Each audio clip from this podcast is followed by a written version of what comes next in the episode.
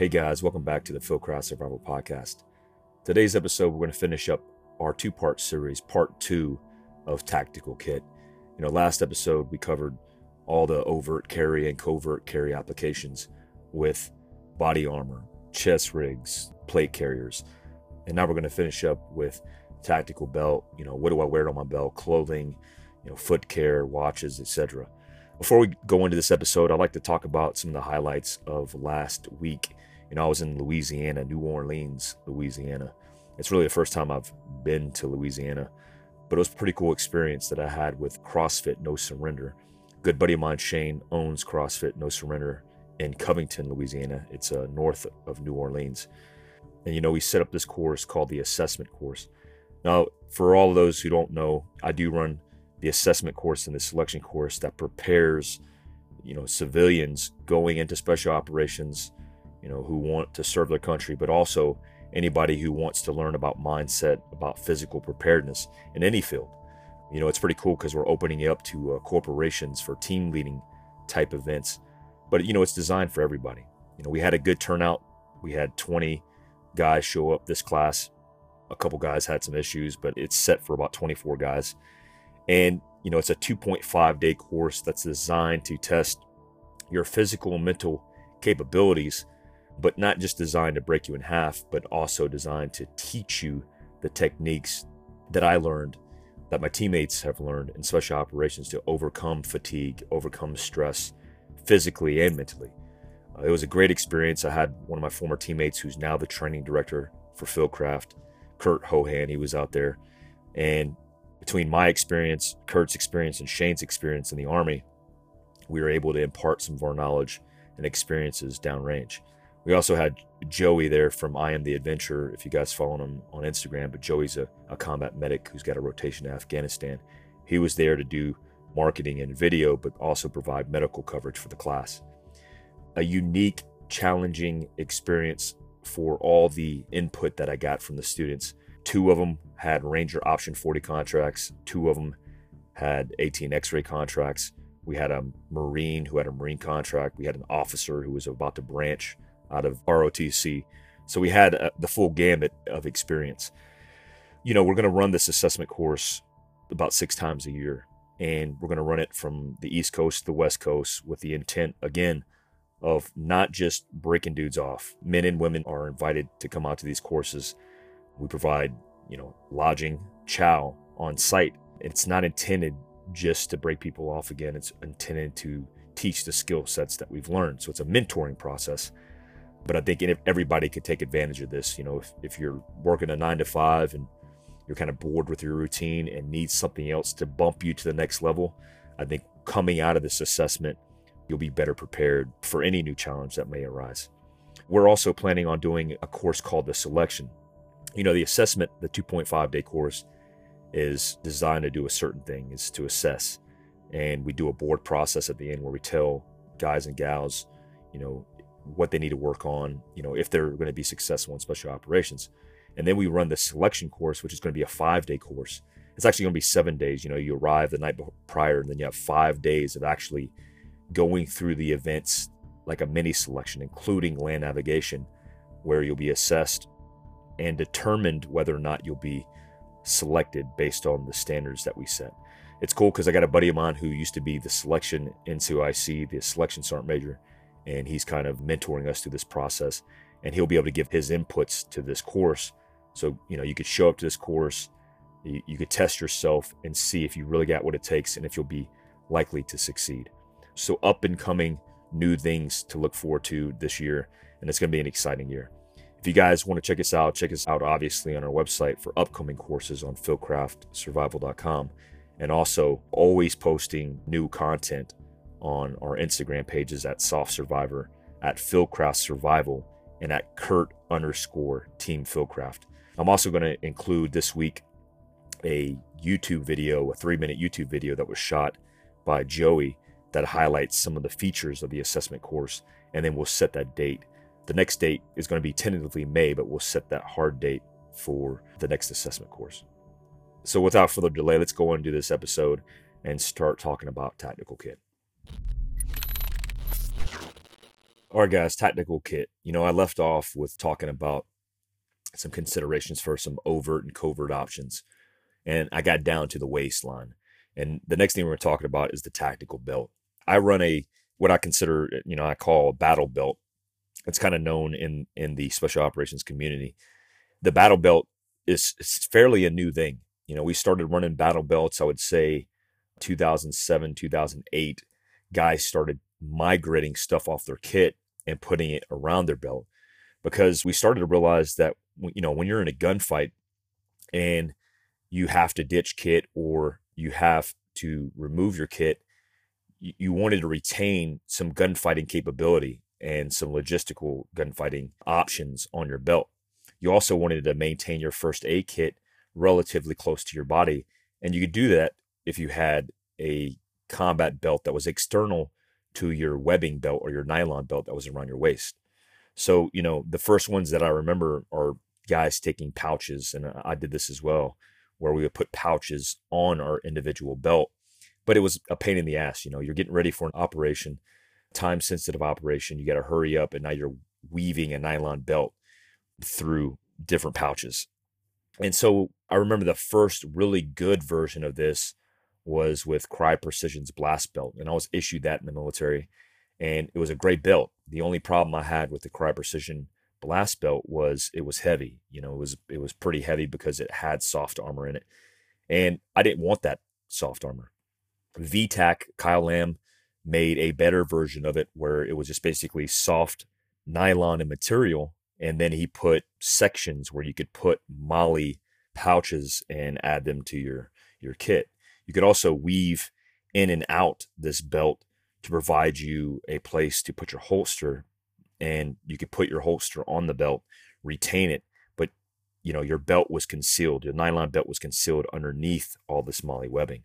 I run the VTAC belt still. It's one of my favorite belts. The reason I run the VTAC belt is it's not just the width of a standard belt and on your waistline.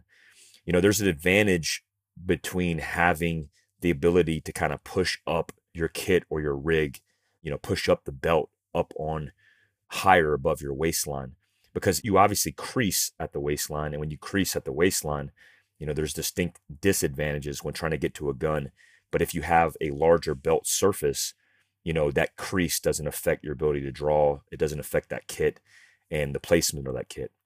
What I've noticed also is with that VTAC belt, like say if I'm getting into a vehicle, because it's not pinned to my waistline, I could ride it up. You know, this, you know, just to make sure we're clear with this, the nylon belt that you would normally wear around your waist, it's weaved through this MOLLE belt on the VTAC belt.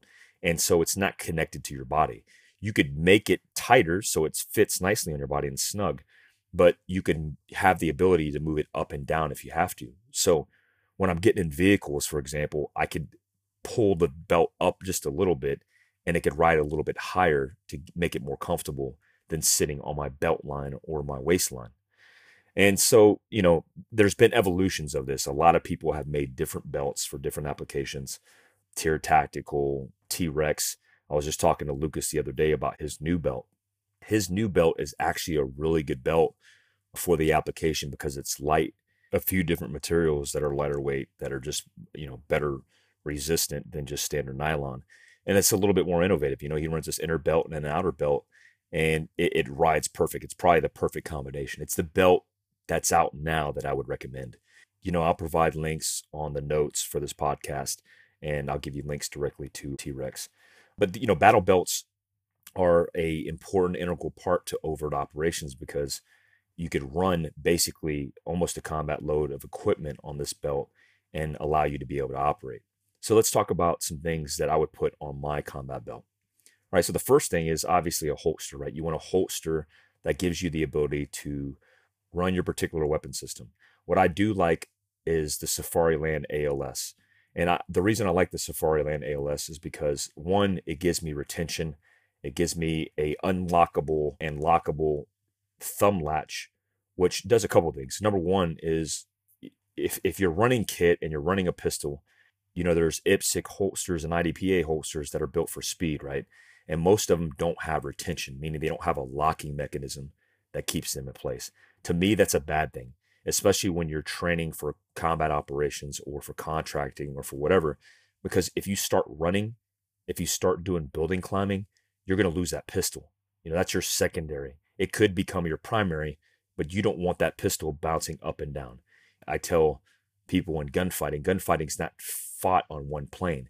And if it is fought on one plane, you should challenge yourself to get to another plane to get the advantage. Meaning you should get flat, you should get prone, you should get under things, you should get behind cover. And when you're doing that, you're moving and changing the angle of your body. And obviously, if you can't retain your pistol, that's a problem. So I recommend the ALS. And I also recommend the ALS because you're able to swap out different holsters. So if I'm running, you know, day ops and I don't have the need for a light, or I'm just, you know, if I'm shooting or teaching, I don't usually run a light on my gun. I usually run a handheld. But if I want to go to an X300, X400, TLR, or whatever, I can change that out and have the ability to do it on the fly. I can also change, obviously, into different weapon systems. You know, I use Smith & Wesson M&Ps. I have a couple high-speed target guns. And then I could, you know, put on my ALS, my Glock setup for tactical applications. So, you know, whatever holster you do go with, go with the holster that at least at a minimum retains the pistol. All right, so the next thing that I recommend is your pistol and your carbine setup for magazines. I run two magazine holster up front, meaning I could take two pistol mags up front near my person where it's near the front line of my belt and I can go down and grab it and do my slide lock or tactical reloads. At a minimum, you want two. And you want them pushed off to the side a little bit so you can lay prone. Never impede your ability to get flat or get prone by putting stuff on the front side of your kit or your belt. So I run them offset a little bit. And then to the left of that, like if I'm right handed to the left of that, I have two magazines for rifle or for carbine. And what I like to do is I like to run pouches for my M4 magazines and I run nylon pouches and I run plastic kydex for my pistol. You know, I want some retention in there. I want the ability for me to stick it in there and it not to come out, but I don't want to have to unfold anything. Like, say, if you're working your primary weapon system is your pistol, well, you know, if you do a slide lock reload or if you do a, even a tactical reload, you really don't want to have to be dealing with Velcro there are considerations for that, right? If I'm in combat and I'm running a pistol for my primary, I'm not going to have a nylon type pouch where you know I fold over something and I have to get to it fast. I want the ability to get to that really quick so I don't need to be able to pull a flap. Well, if you're running carbine for your setup, maybe you don't want that. You know, maybe you want to be able to retain those because the likelihood of you going to them is slimmer and so you want to retain them over the long haul. So whatever your primary is, the point is have that set up to where you can get to one, you know, on the slide lock reload or tactical reload fast and, and you don't have to deal with a flap, you don't have to deal with retention, over retention. And whatever your secondary is, you can get, you know, lock it down. For example, for my two M4 pouches, I use one that's basically a taco where I have it retained with a little rubber lanyard. Well, you know, I want to get to it, I have to get to it fast.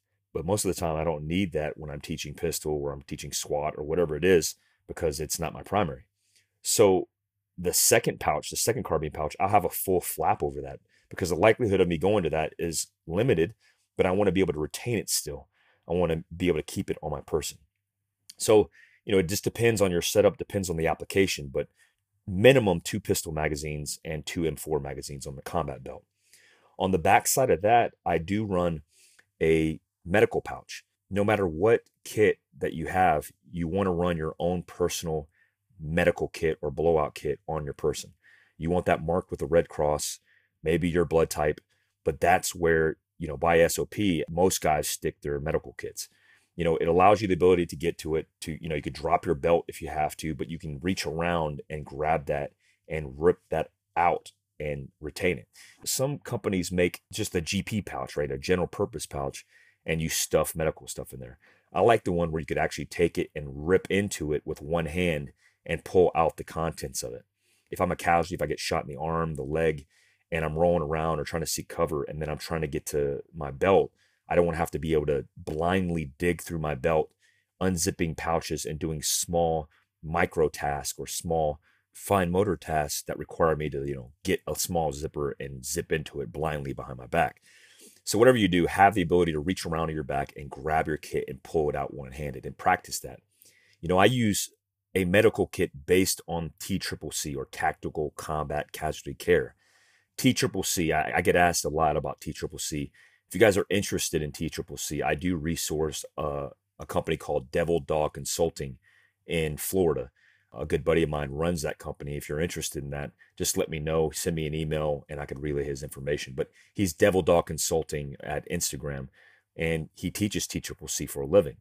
And TCCC is the training that I've always gone to. You know, in the military, it was combat lifesaver, it was uh, EMT basic training.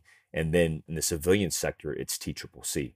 These are basically all the medical procedures that you would use to treat trauma in a tactical environment or a combat environment gunshot wounds, you know, IED, shrapnel, head wounds, head trauma. So my kit reflects that. There's an acronym called MARS, Massive Hemorrhaging, Airway, and Respiration. And, you know, there's other parts to it, but I focus on those three. You know, my massive hemorrhaging or bleeding is addressed with a tourniquet. My tourniquet is on my kit somewhere where I can readily access it. And I use CAT tourniquets from North American Rescue. I also, in a low vis environment, for the covert option, I use rat tourniquets. You know, for airway, you could use a needle or a gauge needle to decompress your chest during a gunshot wound where you lose pressure inside of your chest cavity. And you also have a chest seal where you could apply it to the wound to make sure that you maintain that pressure. And then for respiration, you're going to use a J tube or something to clear the airway or maybe the ability to do a cric. You know, I don't want to give too much information on all this medical stuff because I'm not a medic and I'm not the subject matter expert. But we'll have a medical episode soon where we bring on some medical experts who are, you know, experts in this field to talk about tactical med. But you know, definitely have a medical pouch that has all your stuff in it on the backside. To the right of that, I'll have a tool of some sort. Usually, I, I run a Gerber that has an, an array of different tools on it. You know, a multi tool. Whatever you run, you know, if you have a malfunction, if you have a kit issue, if you have where you have to use pliers, you're working with C4, whatever it may be, you need a multi tool. You need the ability to go to a multi tool. One thing I do keep on the backside of my medical kit is I have a knife. I have a Dan Winkler knife. Dan Winkler, number one, for me, is the number one knife made. It's the most beautiful quality knife that's made. And I keep that where I could grab it with my right hand and pull it if I have to. So obviously, with you know going to your contingency, I lose my rifle, I lose my pistol, I have no ammo. Now I go to my knife, and so you want to have a knife of some sort also to address issues that you have to cut on the fly. It's not just for combatives. You know, I use a knife as a utilitarian where I'm just I'm using it as a lever, I'm using it as a wedge, I'm using it as a utility knife, you know, to cut things, to pry things. So definitely have a knife on your kit, no matter what kind of kit setup you have or for the application. Another thing I have on my kit is a D-ring. You know, I always have a D-ring or some something to tie into that kit. You know, most belt buckles have now a triangle shaped metal piece that is used to retain or hook up to. You know, we were flying around in Iraq and we were flying on MH60s or little birds, we had lanyards, you know, aircraft lanyards that we would tie into.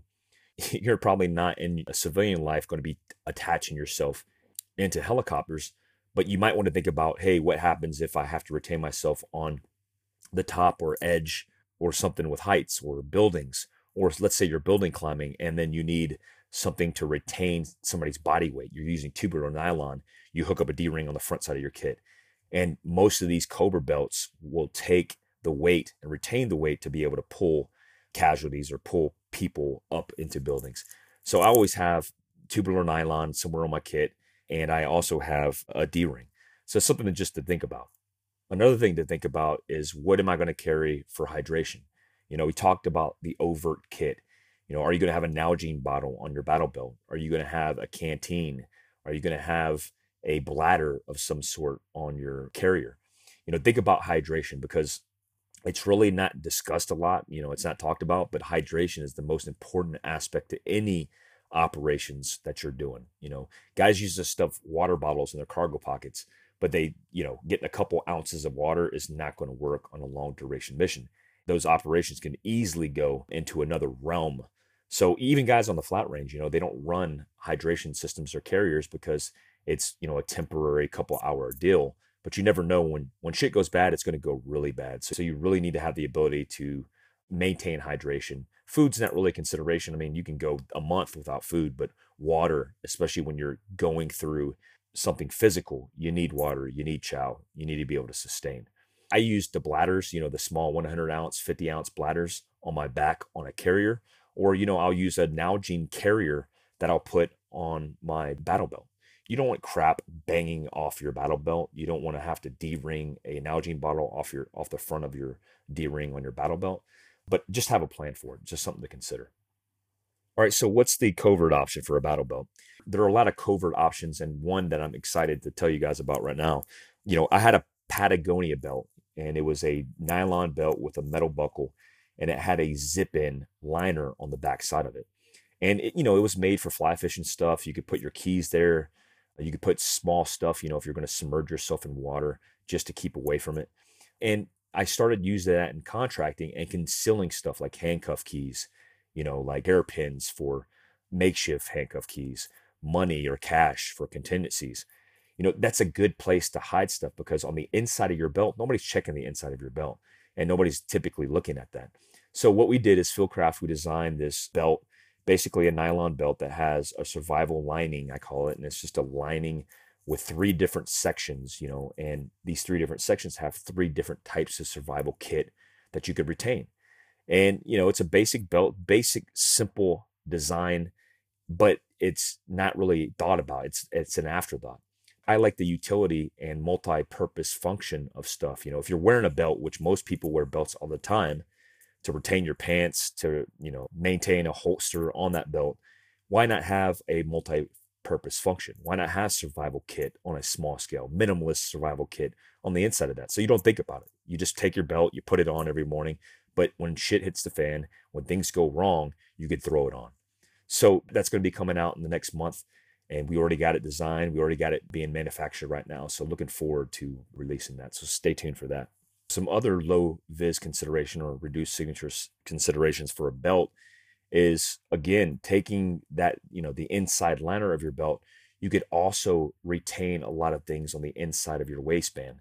You know what i like to do is that tourniquet the rat t tourniquet that we sell on our website you know a lot of people there's a lot of beef in the industry about tourniquets. And i look at the rat t as a multi-purpose functional piece of equipment. It's like rubber you could use it as lashing you could use it hell as a, a weapon. I mean you could literally choke somebody out with that. But you could retain it underneath your belt line or through your belt loop and really nobody pays attention to it. It looks like a car part to me you know? I've been in foreign countries where i've had to go through checkpoints where they pull dudes into secondary which means they pull them into a security office because they have military type equipment. Let's say you're going overseas and you're going on vacation or you're going for contracting or maybe even combat operations and you're in a foreign country, if they see military type gear like a cat tourniquet, they're potentially going to pull you into secondary. Well, I've infilled into Yemen through commercial means and able to put a rat tourniquet, you know, wrap it around my backpack or stuff it in a backpack where people look at it and they're like, oh, this just is rubber. What is this? It's a car part or it's, you know, it's lanyard.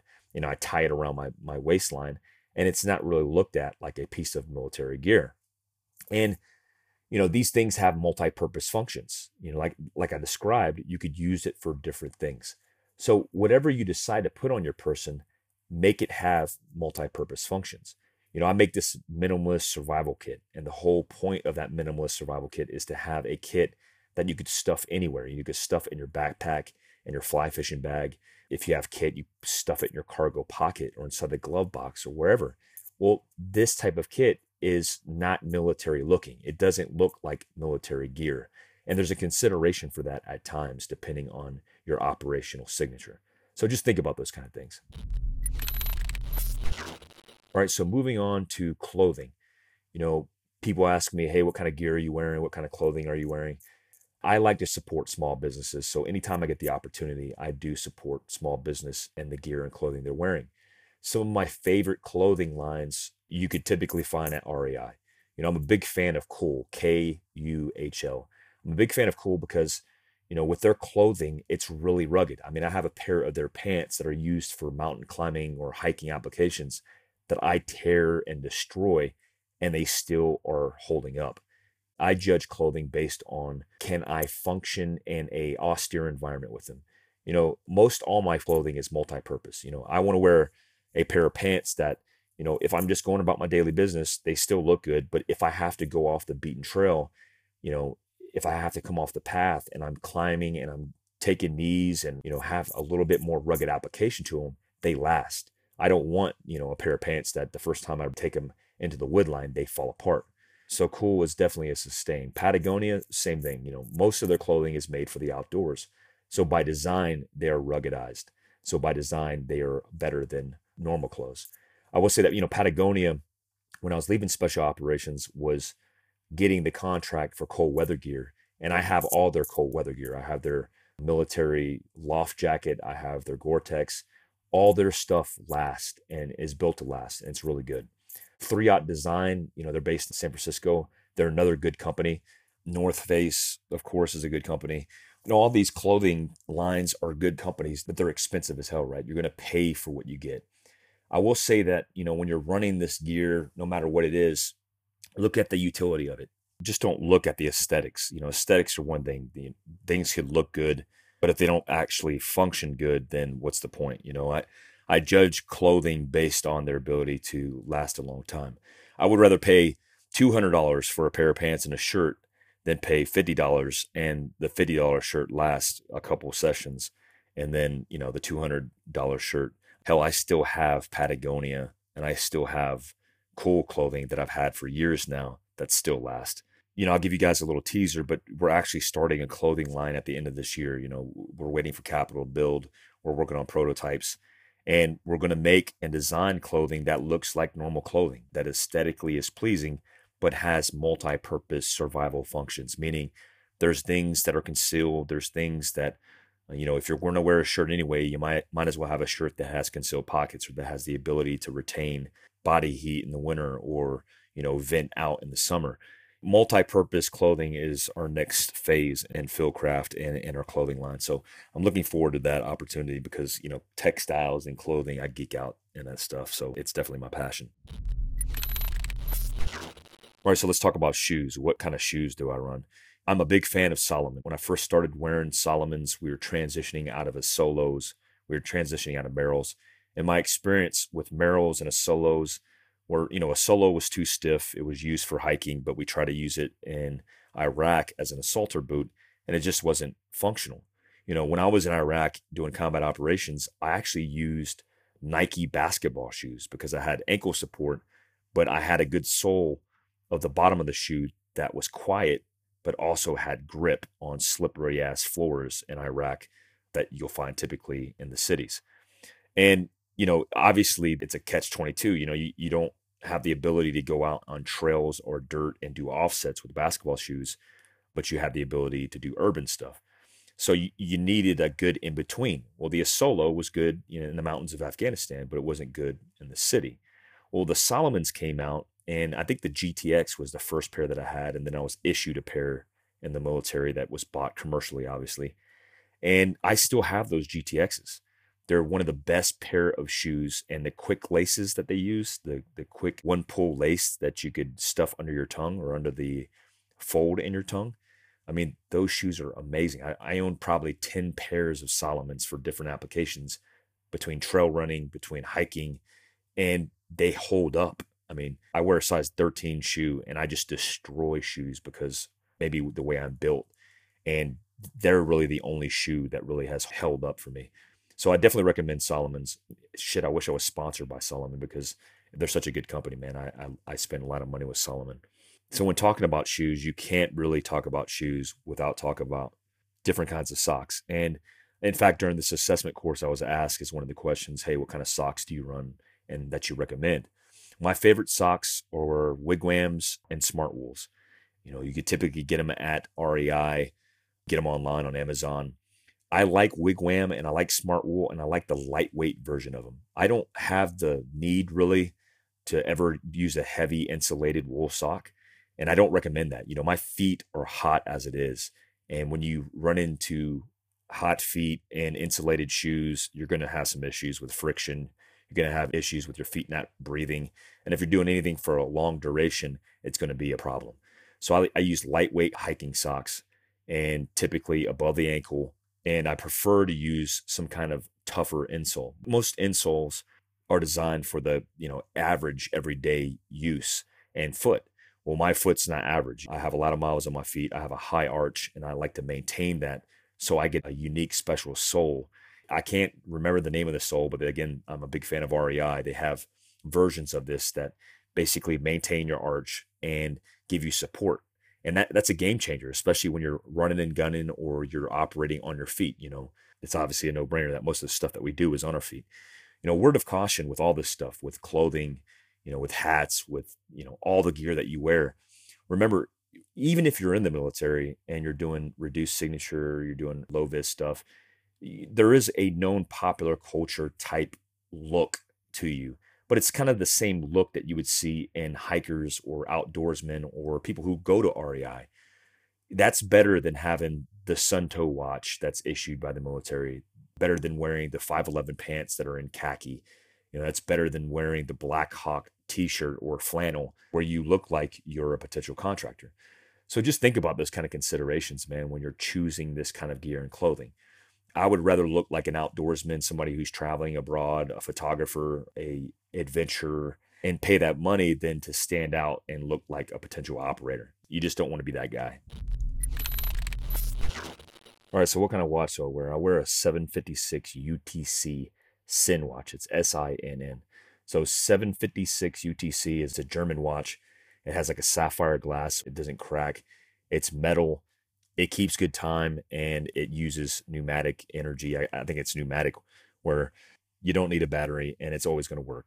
I recommend SINN watches for guys who are interested in watches. It's it's a more expensive watch, but I believe that you know the timepiece that men wear that you wear is one of the most important and critical pieces of kit that you're going to put on your body. I recommend digital watches. You know, I've gone through all the watches. I've gone through Suuntos. I've gone through Casio G Shocks. I've worn them all my favorite watch is the the Timex. I think it's like the marathoner option or something like that. It's just basically built for telling time and also for marking time. So if you're doing stuff like speed intervals, if you're doing physical training, if you're timing things, it's got that cool stopwatch on it. And they're cheap, man. I've had these high speed Suuntos and I've been issued them, I've used them, and they always break. And then you have to go through the warranty process, and it's a big pain in the ass. I've had them to where you know, I've done underwater like maritime operations or halo stuff, and they get fogged out. And it's cool to read or measure barometric pressure and do all that stuff. But I've found that they are a pain in the ass. The user interface is difficult, and I'm just not a big fan. I rather use a functional watch in a metal format that's a more reduced signature watch that blends into the civilian environment and it doesn't look too military. You know, Suuntos is a military type watch. So is Casio G Shocks. It all depends on the application, obviously. Outside of a watch, I'll always recommend for you to have the ability to do GPS or land navigation electronically GPS, either in a Garmin 401, you know, something that's wrist mounted, or you have a GPS, a civilian type GPS that you could put inside your kit or on your person to be able to navigate. You know, that's a good contingency for your cell phone going down. If you lose SMS, if you lose CDMA, if you lose reception, you have the ability to navigate, especially if you're doing stuff in austere environments, if you're doing stuff off the beaten path where there aren't a lot of cell phone towers. All right, so that wraps up this episode, man, of Tactical Kit Part 2. There's a lot of stuff and a lot of good information that we can go over and talk about and feedback. You know, kit is an individual consideration. You know, get the best kit that fits your applied purpose but also there's also staples you know like i talk about the staples of survival. There are staples of kit that you need to always wear. Medical kit for example. You always need to have the proper medical kit no matter what the situation is. So just remember that. You know you can get as much flair as you want in tactical kit overt or covert but always remember the basics. Always remember the fundamentals. All right so before i finish this episode i want to go ahead and answer a question off of instagram. I get a lot of dms or direct messages from different people on different subjects from survival to special operations to you know everything in, in between. But what i'll do is i'll answer this question. I'll, I'll do this more frequently. That way you know you get a little idea from different genres of the things that we cover. So this question is from a kid named josh and he's on a direct message. He asked me hello sir. I'm sure you get bunches of dms per day but if you have time to open read this one i have a question He's a junior high school. He stands six foot two, 220 pounds, and he's a competitive fighter. He's also in the ROTC in his high school, and he's very interested in service. Can you please give me your honest opinion on the military, what you would have done differently, enlist or college, etc., all based on your personal opinion? So, you know, thanks number one, Josh, for answering the question, and thanks for being open and honest about your situation and the fact that you're in ROTC is really cool because you're already serving and you haven't even got to the age to be in the military, which is kind of cool. You know, JROTC is very good for kids going into the military service or just to get a little bit more discipline. You're a big dude. You're six foot two, 220 pounds. I'm six one, 220 pounds. And, you know, bigger guys have a lot of pros and cons as far as their capabilities. But if you're fit, if you're fit, a big fit dude, there's no reason why you can't serve in the service. And so your main question is your honest opinion on the military. Well, I think number one, it is the most important and critical portion of starting out a young person's life. If you are 17, 18 years old, I joined when I was 17, and you are able to serve, it two or three years, three or four years is a small sliver. It's like a a tear in a bucket, man. It's it's a small bit of your life that could make the most profound impact. And number one, most people aren't hiring anyways unless you have work experience, usually a minimum of three years work experience. So outside of college, you need that work experience. Well, here's my opinion. You know, my opinion on the military is it's one of the best things you could do out of high school, depending on what you want long term. Now, if you want to serve, if you told me that you were a lifer and that you wanted to serve in the military as a career for the rest of your career life, I would tell you that, you know, if you're going to go enlisted, commit to being enlisted and go that route or go the officer route. Well, you know, you don't specify that, but I will assume that you're looking at going to college and you ask, you know, would you have done it differently enlistment or college? Well, again, that depends on if you want to serve as an officer in a leadership position or if you want to be operationally more and serve an enlisted position. No matter what that route looks like, the military should be part of that plan for you. You know, you're thinking about it, right? You're thinking about service, you're thinking about serving your country. Do it, man. That's number one. So if you go to the enlisted route, have a plan to go to college eventually. You know, it took me 15 years to get my college degree in service, and it was painful. It was hard. While everybody else was out partying, while everybody else was out after operations, going to the gym, everything else, I was doing college part time for 15 years. And it takes you that long because operationally you're going to be busy depending on your job. I would say if you decide that you want to go to college, look at military service as well because you can get your four year degree and then go in as an officer and serve three or four years and still be set up for success in your 20s to do any long term position. Remember, I went in when I was 17. If I would have stayed the extra couple years, I would be able to retire like now. And I feel like I'm healthy and I'm able to do whatever I want to do as a second career. So it's going to be the first phase of your life. So don't be afraid to commit to it and don't be afraid to get those years under your belt, really the best years of your life in the military. So I hope that helps a little bit, man. And thanks for your input. And I hope to answer more of these later on. If you guys are tracking this, you know, again, philcraftsurvival.com, Soft Survivor, Philcraft Survival on Instagram our podcast. You know, if you can leave feedback, please leave feedback. Please subscribe. Thanks for all the support, and I hope to catch you next time. Till next time, stay alert, stay alive.